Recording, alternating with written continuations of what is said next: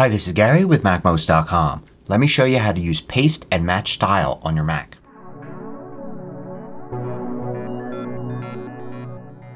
MacMost is brought to you thanks to a great group of more than a thousand supporters. Go to MacMost.com slash Patreon. There you can read more about the Patreon campaign, join us, and get exclusive content and course discounts. So when you copy and paste text from one document to another or one app to another, you not only get the text, but you get the styling of the text whether it's bold, italic, underline, the font, the color, and so on. But sometimes you don't want that. Sometimes you're already using a specific style in the document you're working on and when you paste the text you want it to follow along with that style. You don't want to use the style from the other document. For instance, say I have some text here in TextEdit and you can see here the text is Arial Bold 24 point. If I were to copy it and then want to paste that text into an email message I would go here and put my text cursor at the end and then paste. However, notice that this is Helvetica 24 and not bold. So if I paste here what happens? Well, I get the text and the styling comes over. So this text is Arial 24 bold whereas this is Helvetica 24 not bold. So if your intention was to keep the styling then you need to use a different command than the regular paste. If you look in the Edit menu you'll see Paste but you'll also see Paste and Match Style. Where it appears in the Edit menu depends on which app you're using. I'm going to use this here. Notice there's a keyboard shortcut. And when I use that, notice it follows along with the style from where the text cursor was. So when the text cursor was here you can see it was Helvetica 24 and when I pasted with Paste and Match Style it just kept going at Helvetica 24 just as if I was typing new text.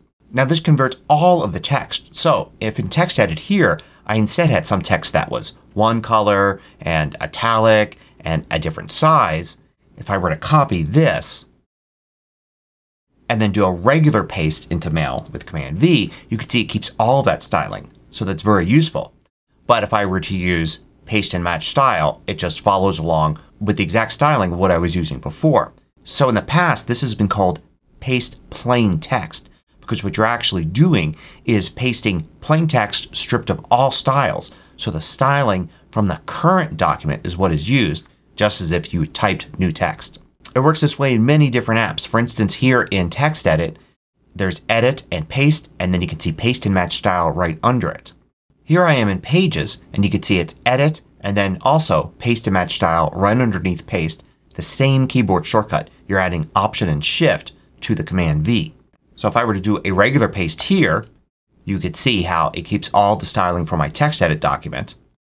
But if I were to use Paste to Match Style it picks up from the exact style that was being used right there where the text cursor was.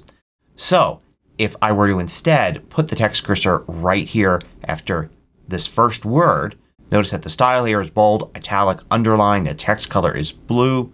So now if I were to use paste and match style it follows along with that just as if I was typing starting right here at this point. So this may work differently in third-party apps. So for instance here in Microsoft Word if I were to do a regular paste of what I had copied in TextEdit you can see it does bring along all of the colors and fonts and sizes and all of that. And if I look in the Edit menu I can see Paste and I can see Paste and Match Formatting. But that works a little differently. You can see here that it actually keeps the bold here and the italic but the font and the size have been taken from what I was using in the document before. However, if I go to Edit Paste Special I can paste unformatted text and now it's going to paste plain text there meaning it's going to pick up all of the formatting and styling from the text that was there before. Now if all else fails another way to do this is to convert to plain text using a plain text document as a go-between. So I'm going to select all of this text here. It's got colors and styles and all of that. I'm going to copy. Then in TextEdit I'm going to create a new document. Now I'm going to make sure this new document is using plain text. If I go to Format I should see Make Rich Text meaning convert it to rich text because right now it's plain text.